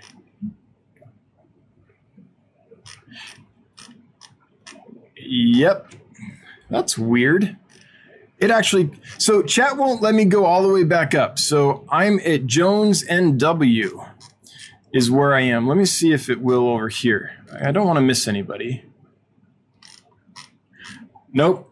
Jones NW is as high as I can go right now. So if I missed your question or comment, I'm sorry it jumped on me um, and I can't get back to you. Then if you'd relist it, then then I'll get to it. Jones NW, hey Dan, I successfully shipped some Rams to Texas last week using a gel cool pack. Awesome. I'm so glad to hear it. Um, so I used the Phase 22 cool packs for the first time shipping this week. It was on a box that went to Arizona. It was going to be, you know, over 100 degrees there and all that Arizona stuff. So I used it. They all got there in good shape, and the uh, customer said that the water was cool to the touch. So the Phase 22 cool pack, as of one that I used this week, a, a sample size of one, worked really well. Um, I'll try them again uh, as other people from really hot areas need them, and I'll get a larger sample size and be able to give you more information. It's really tricky though because you don't want to overcool an insulated box, right? Uh, it gets tricky. Little Mike Big L, how long should I wait to sell my Kribensis? Okay, we've been over that. Oh, cool. Bentley Pasco. I'll give you better details later. Short answer soon in rubrostriata eggs. Cool. Cool. Those are the rainbow fish I was asking Bentley about. Terry's Tropical Tanks, great to see you. No question. Just want to say congrats on sourcing the female thread fins. I'll have to jump on some when available. Yeah. All right. Well, I appreciate that. And I'm glad you're interested. And they look good. Like, oh, fingers crossed everything goes well. I'm like, I'm hesitant to say they look good and, and they're going to be great because then I'll jinx it. they, they've always been a problem fish for me in the past, just because they come in horribly. Real stinks. Breeding report two pairs of discus laid eggs, and I've eaten the eggs. One pair is laid again and are are due to hatch anytime. Fingers crossed. Awesome. So real, um, as you know that you know new pairs have false starts all the time, you know. So first three or four spawns they, they might eat. If it goes after like six spawns and they're still eating the eggs, then there are these like little mesh cones you can make to go on the spawning cone. And they're like a plastic mesh almost. And you just make a, a cylinder of that and put that down on the spawning cone. I don't have anything I can really, sh- yeah. Um, and after the eggs are laid, and that'll make it so the parents can still fan the eggs and everything, but they can't actually get to them because there's this m- mesh that's like half an inch off the eggs. So if they're perpetually a problem and they don't learn, then that's an option for you. But in general, most of them will learn. Uh, it's just going to take them a few spawns. But yeah, I hope that last batch, I hope they don't eat them. That would be awesome. Way to jump up, real. That's real. Cool. You're leveling up real quick. You jumped from angels to discus with no problem. Chewy LTD. I was just given a 20 gallon bow front. Awesome. But my roommate has to do all of the work. I am thinking of having rice fish. Are there many different species of those for my research? Oh, do rice fish, Chewy. Yeah, Chewy. If you can get some rice fish, I don't have a good source for them, or I would get them all day long. Um, and I'm talking about the Medaka or what, a Japanese rice fish. There are so many different color forms and things that they've done. Um, if you can find yourself a platinum or an orange or a yellow or something, uh, that would be awesome. I can't wait to be able to find a good source for those and, and get those. Um, now, there's the other ones too, though. You can commonly find the daisies, rice fish, woworae, the um, or A, I guess, the um, Celebes rice fish, and a few others are commonly available, um, but they're hardy. They're cool fish. They're easy to breed. You don't need a heated tank for a lot of species. Now, be careful. Generalities are a little hard. There are some species of rice fish that do come from tropical areas but but a lot of the ones that are available in the hobby don't need a heater so up in canada that might be perfect yeah i would say I, rice fish are amazing go for it. There's so many different varieties and species. Uh, it, it, yeah, it's it's almost like lamp eyes. All the different species of lamp eye killifish and varieties and stuff. Um, rice fish are kind of the same. There's a lot, a lot, a lot to dig in there. A little harder to source a lot of them, but amazing group of fish. X Eric C 1001X. my my PetSmart sold me some like 0.75 to 1 inch bushy nose this month. One starting started getting shrunken sunken eyes. I had to treat it. Oh man. Did um what did you treat it with and were you successful? If you could let us know what you used and if it worked, then that might help some someone else out that has that issue. And by sunken eyes, so it wasn't like Popeye, like the eye wasn't bulging out; it was like sinking in. Is that what you mean? Um, I hope it. I hope you were successful. I hope it all works. Um, yeah. Uh oh, JH Aquatics got a new rack today to put tanks on. Three times the tanks equals world peace and happiness. You're doing the right thing, JH Aquatics. You're doing it for world peace. Secret to happiness 3x, however many aquariums you have now, just get 3x more. Terrence Blainton. Hey, look, I'm late again. Love Wednesdays. Yeah, Terrence. Tardiness, man. We've talked about this. Glad you're here. Thanks for being here. Bob, thanks for linking up the t-shirt link. Appreciate it. Tampa Tom, thanks for the advice. They seem to do fine with my guppies and shrimp. It has happened two times, but it's always the same tank at the store they go into. Thanks again. Yeah, let's try a different tank or a couple different tanks. Like spread them out and see what happens there, Tampa. And maybe we can narrow it down from whatever happens there. Devin Peppers, any plans to bring in any more Apistos? And if not, what Apistogramma would you recommend for fun breeding for profit in a 15 gallon, just thinking of the future? Um, so I, I will keep bringing in Apistos, but a few things have to happen. They have to be um, good stock in a decent quantity at a decent price. So I can get Apistos anytime, but I'd have to sell them to you for like 50 to some of them 100 bucks a pair. And and when I buy them, I don't even know if I'm getting a pair. I just know that I'm getting a hundred of them at, at, a certain cost, but the sexes aren't guaranteed. So oftentimes that's too much of a gamble at too high of a value of, for the fish. Um, I, I, don't know how to tell my customers um, you have to pay 50 to 100 bucks for a pair of Apistos. Um, so that's commonly what I would have to charge from my suppliers. Every now and then, though, suppliers, and not all of them, like really common ones are, are less expensive. Like cacatuoides would be less expensive. Um, but that's the challenge. Whenever I find, though, an Apisto at a decent price and, and it looks like a decent batch size, then I bring them in.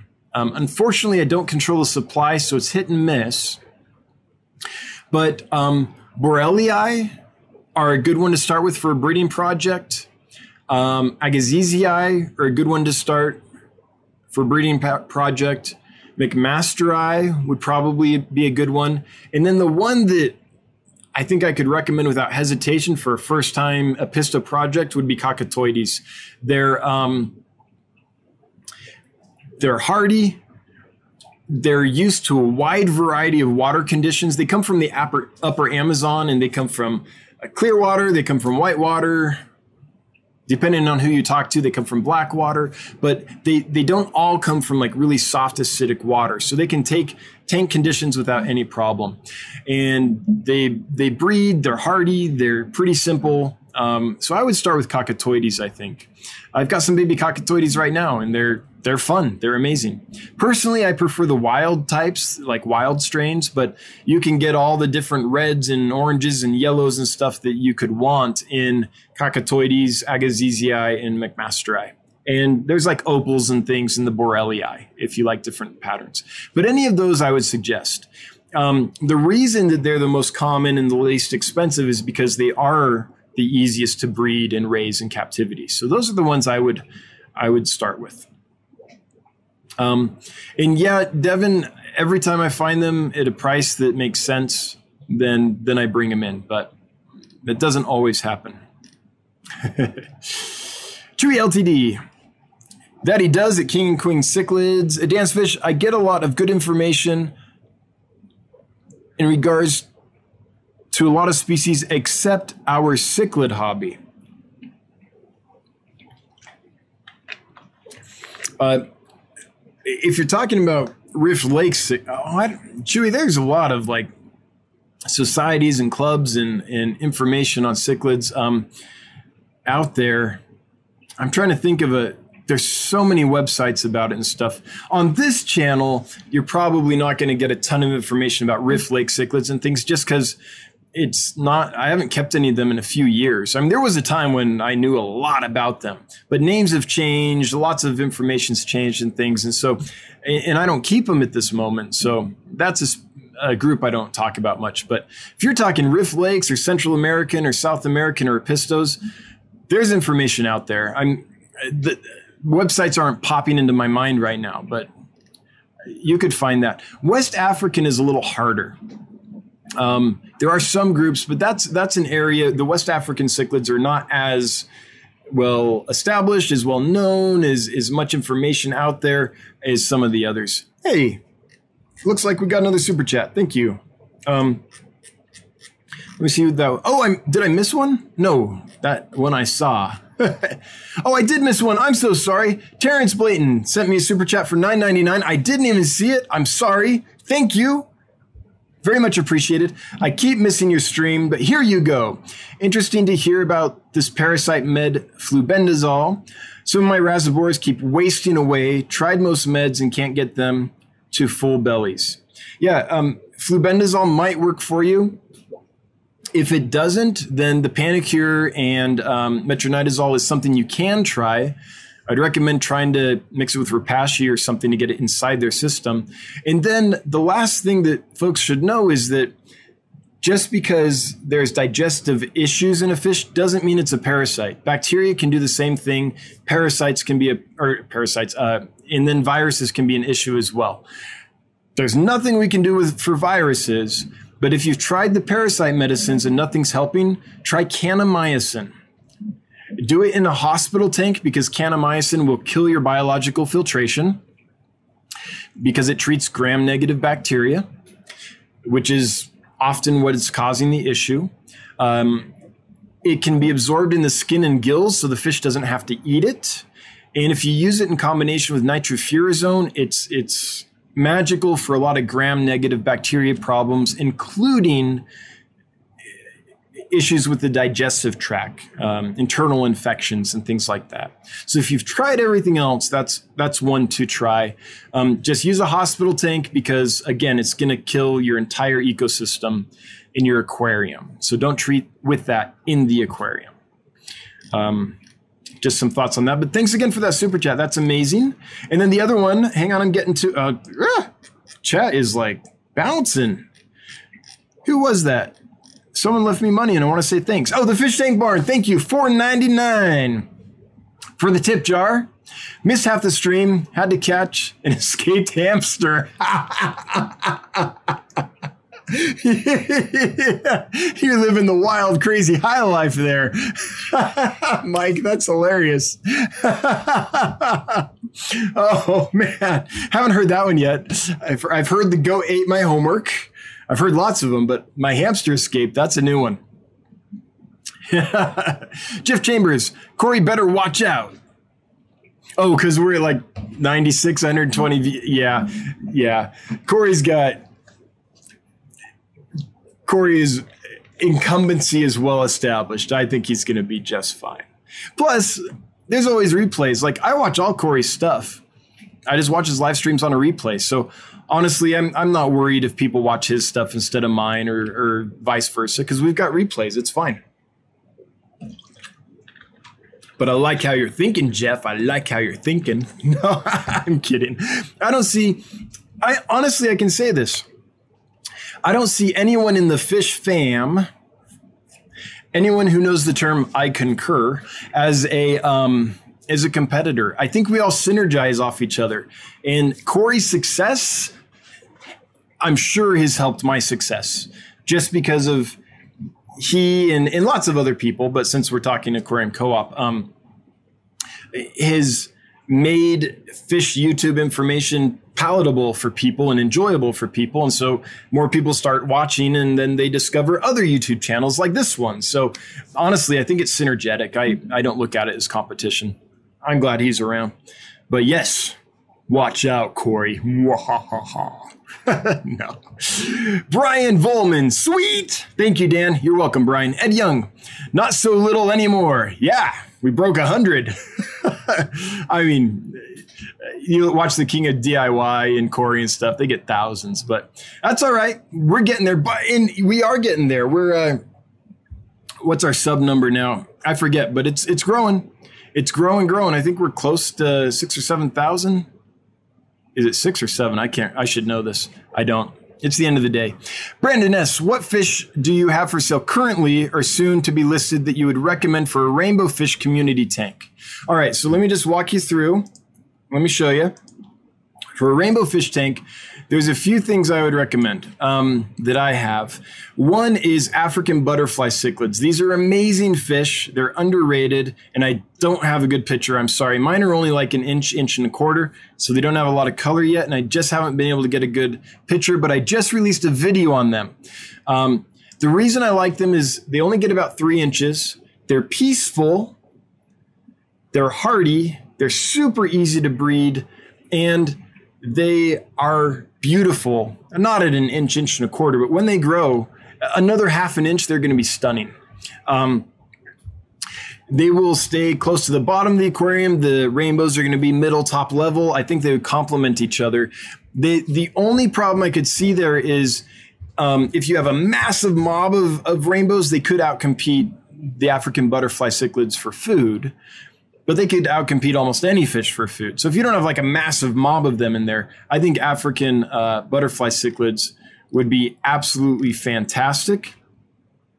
Um, I think these would do well too. These are um, they're often called the uh, Argentine earth eater or Paraguayan earth eater. Those would be great. Um, Uaru, uh, Uaru get pretty big and need a lot of vegetable matter in their diet, so I'm not gonna I'm not gonna say Uaru.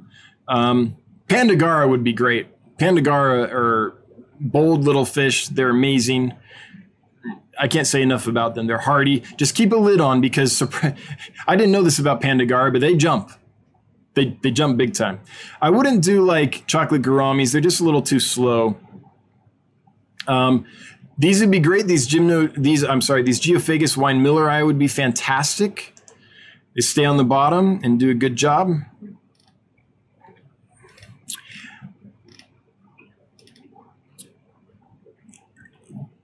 Emperor Kerri Tetras would be just fine with them. I think that if you got a group of them, I think that Limia nigrofasciata would be okay. If you don't get a group, though, then the niger fasciata um, can bug other fish. If you get a group, say eight of them or so, then they kind of display with each other and, or, and are bossy with each other. If you only get like a few, then those males want to breed so bad they'll just harass every other fish in the tank. So those are what I those are what I would say off the top of my head. Brandon S. I think would go well in a rainbow fish community aquarium. Maria Zia, let us hear your wife singing again, please. I you know I I was like Brenda, you should do like a a YouTube channel where you sing because she's got all kinds of stuff. She's like that would be awesome, but she's worried about copyright. So we have to dig into that a little bit more and see what those limitations are. But if uh, if copyright's not an issue, then I think that could be really, really awesome thing for her to do. She used to perform all over and do all kinds of neat stuff with music. Um, and, you know, kids made that a little harder to travel and stuff. she still gigs around town, but uh, yeah, I think that doing that would be fun. But here's something if you want more Brenda that she does do. She has a website, brendahodnett.com, and she does a podcast. So she reads a chapter of her book every week. And you can get that on um, iTunes or Stitcher or whatever. So, brendahodnett.com if you want to check out more Brenda Maria. Killers Aquatic says WB at Dan's Fish. I am not millennial enough to know what WB means. Is there someone named WB above that had a comment that I missed? Let me look. I'm not seeing it. WB. I, I'm sorry, Bob. I, I don't know what that means. Richard Crackle. Hey, Richard. Good, good to have you back. Whatever happened to the clown killies you got? Been waiting for them to list. I missed them. Oops. Oh yeah, Richard. Those those have been gone for a while. I'm sorry you missed them. Trying to get more. Trying to get more. Terry's Tropical Tanks. Do you think archers would fit in a six foot tank with larger film, bar, filament barbs, rose lines, etc.? So they would do great in a six foot tank. Um, I'm trying to think with the rose lines. Yeah, I've kept mine with rose lines. I think they would be okay with filament barbs. Filament barbs can get a little nippy. That's why I'm hesitating. I've actually had them shear the uh, dorsal fins off Melanotaenia species rainbows. Um, when they're in big groups, they can. Um, I don't know about the filament barbs. I think it might work, but what I would say is I would have a plan B ready just in case the filaments uh, got ornery. But I think that would be all right. I think that would be all right. Especially if you had a large enough group of filaments that they. A lot of these barbs, uh, if you have a big enough group, they're fine. But if you have too big of a group, they outcompete other fish. Um, like clown barbs, if you get a big enough group, you're not going to have issues with aggression. But then if you get too big of a group, if you go a little too big, then they're so fast that they can outcompete. So that's my thoughts, Terry. I don't know about the filament barbs. And, and I'm not saying no, it's just with my experience with them, like harassing rainbow fish, um, it makes me wonder if that would be okay or not.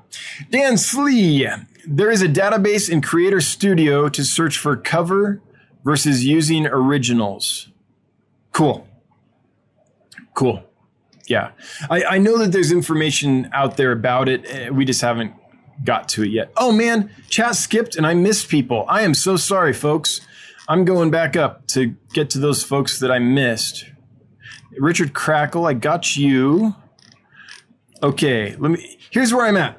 Um, I'm just I'm a few comments above the Fish Tank Barnes 499 super chat. If you're wondering how far behind the chat I am, so if so, that's where I'm at. If I accidentally skipped you, if you would replace your uh, question or comment, I'll get to it. And I'm sorry about that. Chat jumped on me and I didn't even see it jump, so I didn't know. And now I can't scroll up far enough to see some stuff. Um, whoa! Holy cow! Bob Kayla, Kayla's Aquatics, $121. Bob, thank you. Thank you, my friend. Thank you. In the spirit of the $1 per gallon sale, $1 per watch. I love it. Record match. Let me know if Brenda dances too. She does with me. Um, w- oh, WB means welcome back when you came back into the stream. Well, oh, okay. Got it. Got it. Bob, thanks so much. Always appreciated. Really never required, but always appreciated and makes Brenda super happy. And uh, I love the creative ways Bob comes up with super chats. Like he comes up with some of the most creative. Here's a super chat for this cool thing. Like it's really fun. So thank you, thank you, thank you. Um, wow, that's a lot, Bob. Thanks. And Mikey's not even here to to like.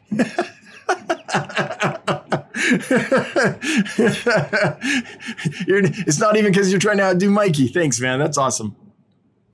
X Eric C1001X. yes, recessed eyes. Wow. A Pleco group in Facebook said it was a sign of parasites, so I've been treating in a hospital tank with General Cure. He looks really good on day four. Also, Epsom bath and new driftwood. Awesome. Yeah, I'm glad it's working for you. Sunken in eyes.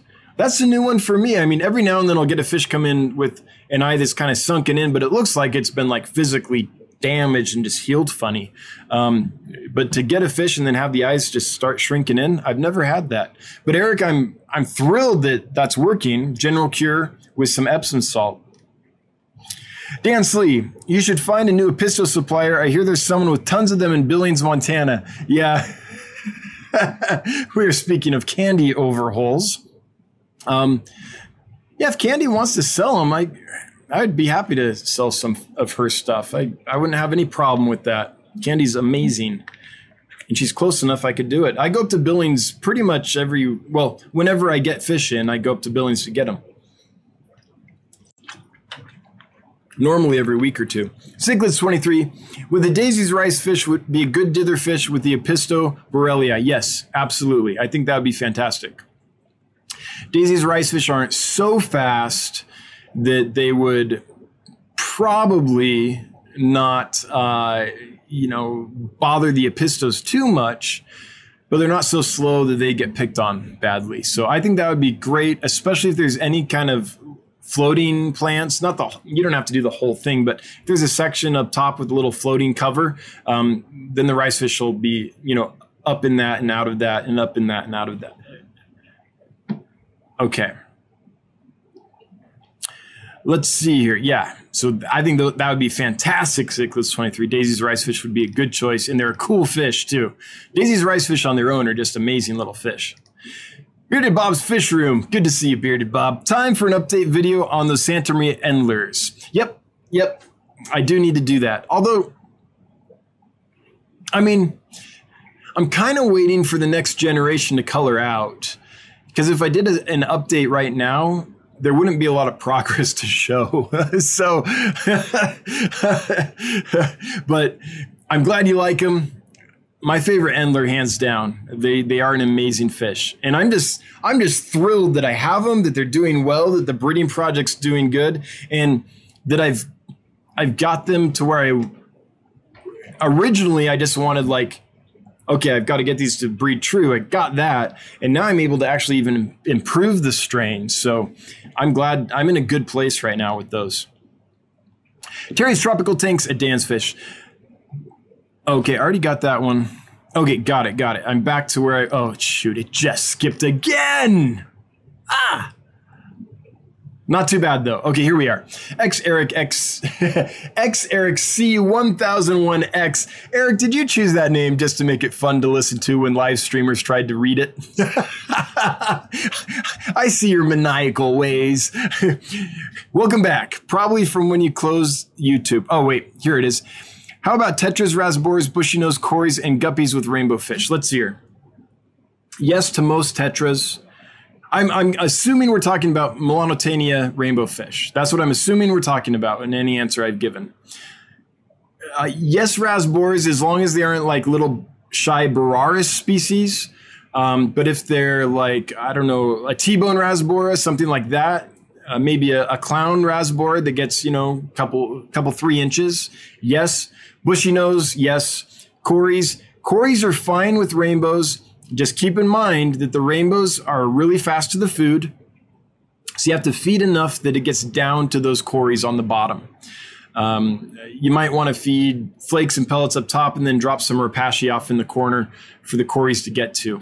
But you know, a big mob of rainbows can really outcompete corydoras. Guppies, um, yeah, I have guppies right now in with with some mature melanotaenia and they're not bothering them at all. Um, so yeah, I think those could all be good absolutely. Just as long as as long as they're not super small timid species you're putting in there and as long as you're making sure that the bottom feeders get some food you'd be fine. Like temperament wise attitude wise you'd be fine. If it's not like little micro rasboras sure. For those wondering where i am i just got to bob kaler's marvelous $121 super chat for our record. Okay, now we have to get to 150.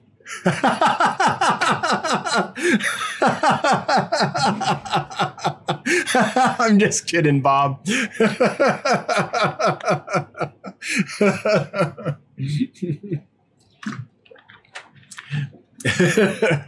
oh man. Medina, or I say that wrong every time. No, I didn't. Medina Aquatics. Hey, it's so good to see you. Welcome back. It's been a while. Got on here late. Looking forward to another unboxing video, hopefully soon. Yeah, I've got one in the can. How are the new Emperor Gudgeons looking? They look great. I just got them Monday, like Monday evening. So a lot can happen, which is why I keep them for two weeks. But I've never had problems with Emperor Gudgeons. They they've always come in well and they've always been super hardy. So I don't see this batch being any different. And they came in larger than the previous batches. So I think they're going to be hopefully. I might be able to even sex them with some accuracy from the get go. I mean, I need to knock on wood because I'm horrible at sexing that fish if they're not colored, but colored up. But yeah, they're pretty good size. I think they're going to be great, Medina. Bearded Bob's Fish Room, don't care, just love seeing them. Yeah, Cichlids 23, since the Apistos are notorious for sleeper males, should I take a chance on two pairs for the 29 gallon? They can't be as mean as Mbuna, right? Ooh. Um, they can be as mean as Mbuna to each other, um, but they aren't always. So you have to be careful with the Apistos. So first off, know what you're getting. Do some research. See if they're pair spawners or harem spawners. That'll kind of help you know how to set up the tank. You have to have territories and visual barriers between for everybody. Um, but if you get two males and two females, then just put some kind of divider in the middle of the tank that goes about halfway up the tank so that there's a good visual barrier. Lots of little caves or pipes or whatever in both areas and I think you would be fine. Um, but if they're in a really small tank and you have a pair and the male wants to spawn but the female doesn't, then they're as mean as Mbuna. Or if the female has a, a batch wants to spawn and the male doesn't, she'll be as mean as Mbuna. Like you do have to have enough space and enough territory for them to uh, if you do that, you'll be okay in almost all instances. Because what you'll notice is, ooh, this fish is getting picked on, and you'll be able to get it out of the tank before anything really bad happens, as long as there's enough room and territory and hiding places and stuff. So they are cute and they're awesome and all that, but when they go aggro, they really go aggro, and it's to each other, and it's almost always a breeding situation. Um, although males will do that to other males too for breeding territory. They'll, yeah. So 29 gallon, that's that's probably big enough if you divide it out right. Now, instead of getting two pairs, which you could do, if you have access to two pairs, go ahead. But I think the ultimate way to get pairs of, of apistos is to get a group of fish that are just before they start sexing out and really kind of pairing up and things if you can get six or eight of them, grow them up together, and then the pairs will just, or the dominant male with his harem or what, however th- that species spawns, that'll happen naturally, and you don't have to do all the work, and, and then they're compatible, and they'll they'll be fine. Now, if you don't want to do that, then yeah, get two pairs, and you should you should be good if you have all the visual barriers and stuff we talked about. In fact two pairs will probably breed better than one just because that that need to bond up and defend territory against the other pair really helps the pair come into into their own. So you can do two pairs. Just just know when they go aggro, they really go aggro, and you have to have the tank set up so they can make their distinct territory so everyone's okay. And you have to have a plan B with the Apistos too. If you see one of them starting to get beat up, take it out immediately. All right.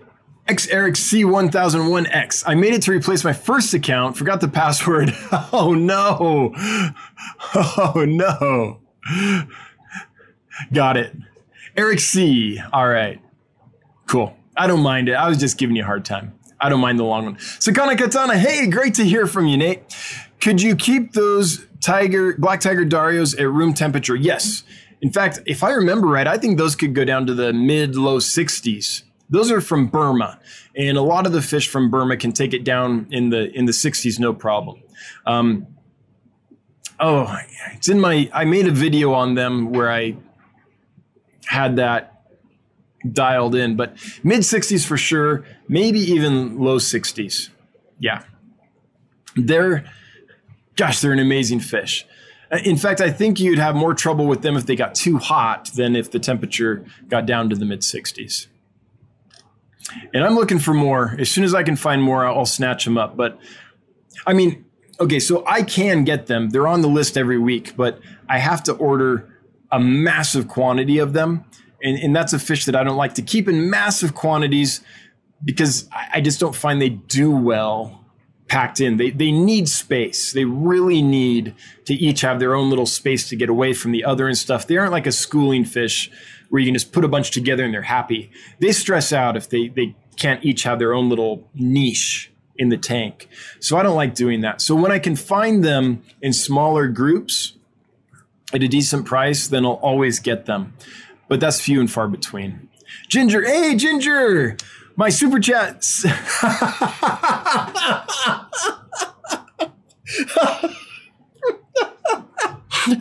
oh man, that's funny. My super chat has size envy. Can you get chain loaches and peacock gudgeons? So I'm getting peacock gudgeons next week. Um, I will order them for sure. I've been holding off because the supplier I like to get them from I've been hoping that they would have some samurai gouramis or some uh, Amazon puffers or or some other stuff I could combine into the order. But too many people are waiting for the peacock gudgeons for me to wait anymore. So I will order them next week for sure, no matter what happens. Um, now, hopefully they'll come when I order them, but I'm going to order them. Hopefully they'll show up. I can't control that. Chain loaches. I've been I love uh, the dwarf chain loaches. They're amazing. They're peaceful fish. They're cool coloration. They're a ton of fun in a group. The reason I haven't got them, honestly, is the price scares me. I haven't found them at a price that I'm comfortable paying because they've been so expensive. Um, that I, I don't think after markup that they would be palatable for most people. So that's why I haven't got them. Um, let me let me make a note to really look into that deeply. Dwarf chain loaches for ginger. I, I assume we're talking about dwarf, like pseudom. How do you say that? the one that starts with S and has a TH in it and a D. I can't I can't remember exactly off the top of my head. Ginger. Because Ginger, every time I see them, I want to get them, but then I look at the price and I'm like, oof. But knowing that someone wants them specifically, I'll look into that a little more. Uh, let's see here. Yeah. So thanks again for the super chat. Never required, but always appreciated and makes the wife super happy. Mr. DDS 1520. How are your swordtail fry doing? Awesome. Are you able to see if any of them will have hi-fin? Yes. So they're doing amazing. There's some that I can see the hi-fin forming. Um, they're small enough that I don't think all the hi-fins have formed yet, but they're they're just growing. I mean, they're in a 75 gallon aquarium. They've got plenty of space. They're getting fed m- multiple times a day, and they're they're growing. So they're doing great. And yes, we've got a good number of hi-fins. I don't know the exact number yet, though. And the hi-fins kind of just starting to come in. So um, it's not obvious yet, but I, I, can see it when I look at them. And I don't know the quality of the hi-fin yet either. I, I don't know if it's there's there's those different kinds. There's the swordtail hi-fin where just the first few rays of the dorsal fin are really high, and then it kind of goes down immediately from that almost. And then there's the one I want, which goes up and oh, you know, that's the one I want, the nice one. So some of them are getting it. I I just don't know how good it's going to be yet. 44 Mag Guy one. Great to see you again. Hey Dan, hope you're doing well. Total, I'm I'm I'm doing great. I'm doing great. Can't wait to see all the new fish. Yeah, I can't wait to show them to you. I'm, I'm really excited. Mad Guy One. It's it's an amazing time to be Dan's Fish right now because uh, the expansion is the works for that are are happening. It's it's super exciting. Um, so let me tell you guys where I am, a little, just a little business stuff, if you'll forgive me. I'm super excited about this expansion. So where I'm at is I'm determining my CAC, CAC, that stands for customer acquisition costs. That's something that um, a lot of investors are going to want to know before they decide if they can uh, invest in the company or not. So they're going to want to know how much does it cost for this company to obtain a customer. Well, uh, pretty much nothing because I don't like pay a lot for ads and things, but I need to run uh, some ads so I can get that number so I can give that to investors. So I'm starting a Facebook ad campaign and um, I wonder what you guys think about this. Let me show you what the campaign is. So it's going to be a carousel. Here's going to be the, I think, the first uh, image in the carousel. Let me move that so you can see it. So, healthy fish. That's the first thing. Uh, let me get this out of the way. The second image is going to be this one. And the third image is going to be this one.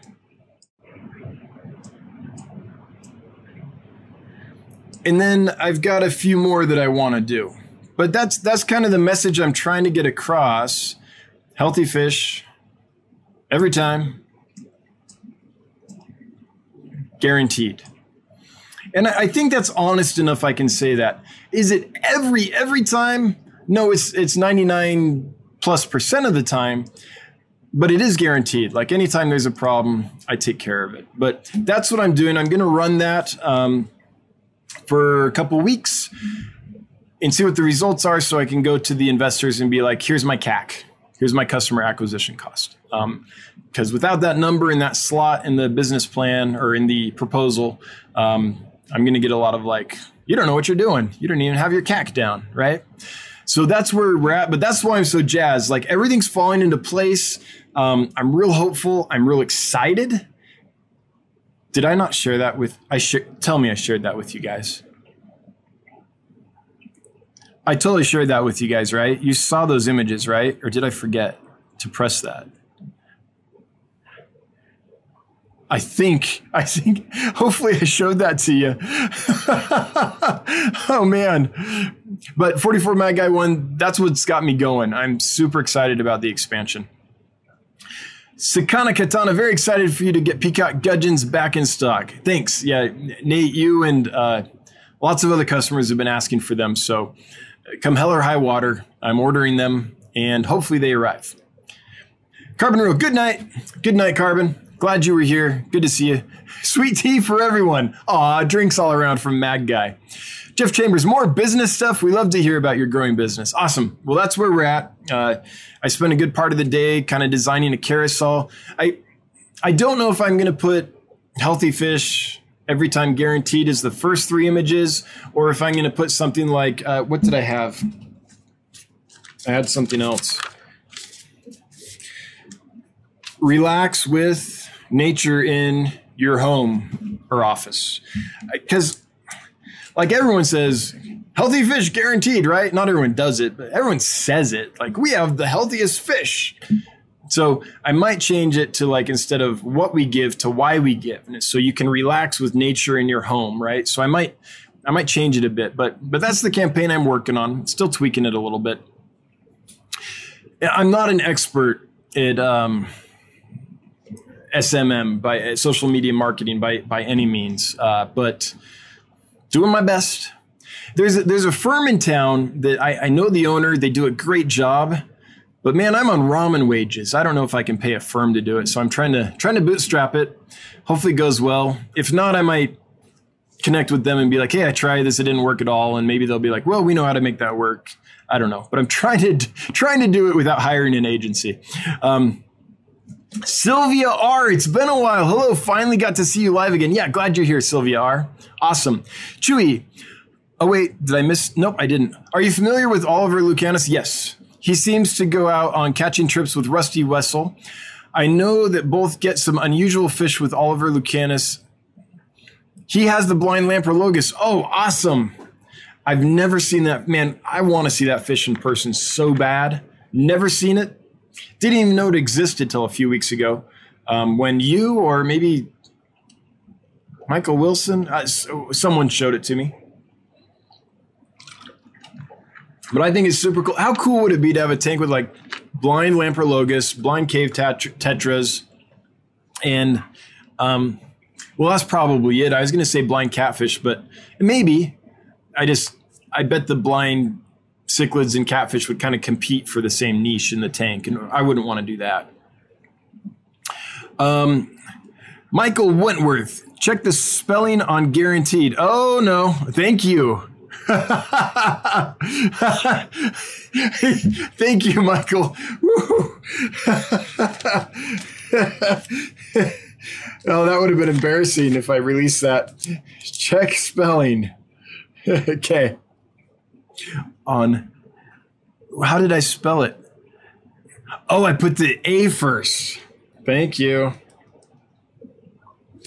Yep. That is a good catch. I'm so glad I showed you guys this now. I wasn't going to do that, but I am excited about it. So, guaranteed it's spelled wrong. Thanks, James. I appreciate it. Oh, man. Mike L, little Mike Big L. Facebook ads look great. You spelled guaranteed wrong. Yeah, I, I got it. I just saw that. Papa Rock, welcome. Glad you're here. We've had a good time. I hope you watched the replay. It's been a good one. Michael Wentworth, happy to help. I'm in Rapid. I'll take a fish room tour in exchange for catching airs. All right. All right. So I am going to do a tour. Um, in fact, I've been wanting to do one for a while, but I haven't had enough new inventory come in for a while to kind of justify it because I'd be showing you the same stuff. So now that stuff's rolling again, um, give me a couple weeks to get everything stocked up with new stuff, and then I'll, I'll do a tour again for sure. All right. Yes, Papa Rock, everyone caught it. Everyone caught it. I can't spell guaranteed. I guarantee you that I can't spell guaranteed.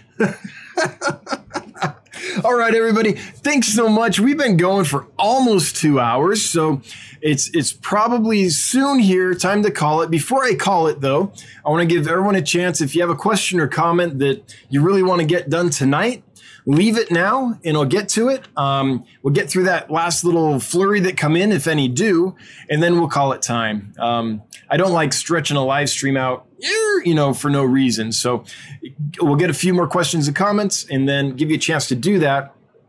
We'll get through those and then we'll shut it down.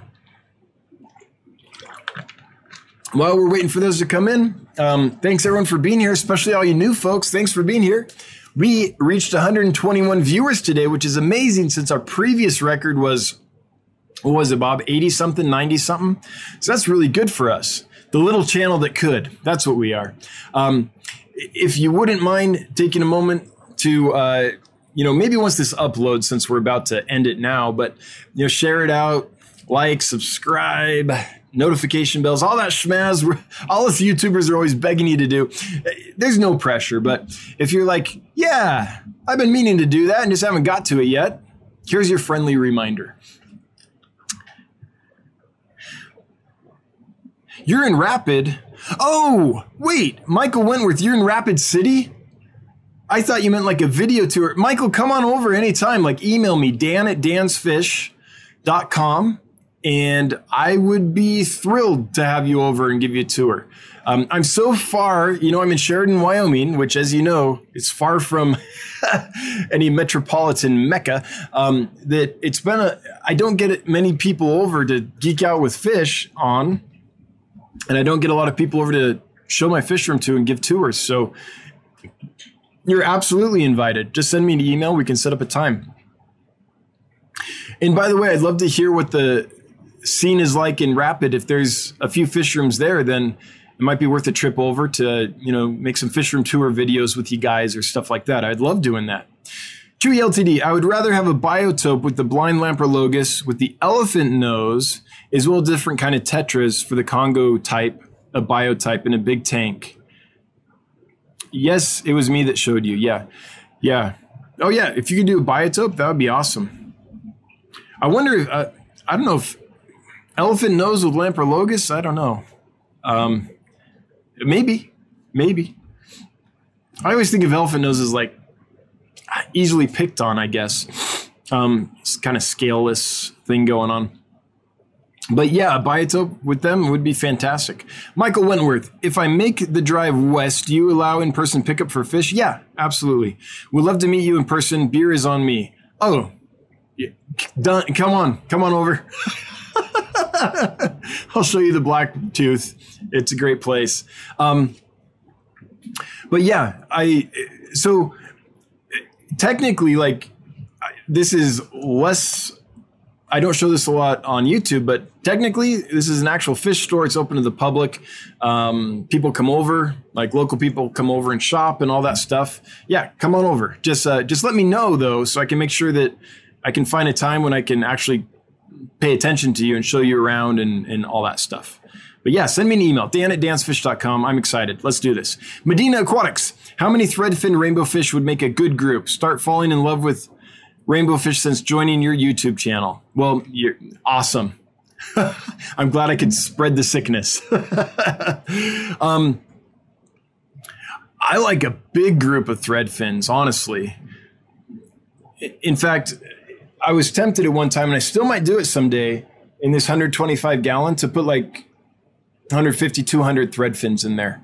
Uh, but I, I like that fish in a nice big group. How big a tank you got? Like that's that's really the the factor. Let's say okay, what's a common size tank? Let's say a, a 55 gallon. I put 30 of them in there easy, if not 40 or 50. I think that they would look spectacular. They're small fish, so they would kind of group out, and then you'd see the males. That would be enough that pretty much constantly, if you have some plants in there, spawning mops, pretty much constantly, you would see a few males displaying all the time. Uh, that's what you want. You want enough thread fins that there's frequent display happening because their display there's nothing like it. There's some amazing fish displays out there. There's some amazing like territorial and spawning displays, but the threadfin rainbow, I can't. I'm not saying they're the most more beautiful than every other fish, but I can't think of another fish that's as beautiful as them when they're displaying. They're fantastic. Michael Wentworth would love to. Incoming email. Awesome. I'm I'm stoked. I'm looking forward to it. When I lived in California, I used to like have people over all the time, and we'd I'd show them the fish and we'd geek out about fish. And then, you know, I'd go to their place and they'd show me their fish. And there was a whole community that now is largely online for me since I live so far away from most fish hobbyists. But I miss that. I miss that a lot. Dansley agreed on the thread fins, all about the interaction. Yeah, get enough that those that you got some display going on fairly constantly, and you will not regret it. Okay, thanks everybody um, for the super chats. Thank you so much, Bob. Special shout out to you. Um, even if Bob never super chatted, he would be an invaluable part of this channel and the larger FishTube community. But with the super chats, man, that's that's amazing. That's icing on the cake. I appreciate it. But everyone else that super chatted, thank you as well. All the amazing customers that are here or anyone using Get Gills, thanks. Um, all the great comments and questions that made this lively, appreciate it. Everyone that helped each other. Um, Justin, Woody, Dan, thanks for carrying killifish. Oh, you're welcome. I want to carry more. I have a supplier. I've just got to get the new facility, and then I'll have some amazing, cool killifish pretty constantly. Um, anyway, where was I? Oh, yes. I have to think. Oh, wait. There's two more comments. Okay, I'll get to those in just a minute. All you lurkers, I'm with you. I lurk all the time. Two quick comments and then we're done. Richard Crackle, are the female thread fins going to be the same price as the males? Um, I think this batch is going to be more. Um, I have to. First off, those that price on those males, what are they? 450. I think that's like the lowest price I've ever seen. I don't, I don't know how much you guys usually pay for thread fins locally or whatever, but that's already super low. I think the females are probably, I hate to do this off the top of my head. My guess is right around $6, give or take a bit. Um, they were a little more and, um, writing out the female the female threadfin saga over a few batches. Um, I think that's where I'll need to price them but I don't know for sure yet. But that's off the top of my head, Richard. That's my guess. Dan Lee, thanks for the stream. Dan's Fish, congrats on the record breaking. Have a good night. All right, everyone, good night. Appreciate you. I'll see you next Wednesday, 7 p.m. Mountain Time. Until then, I hope you have a good one. Um, bye bye.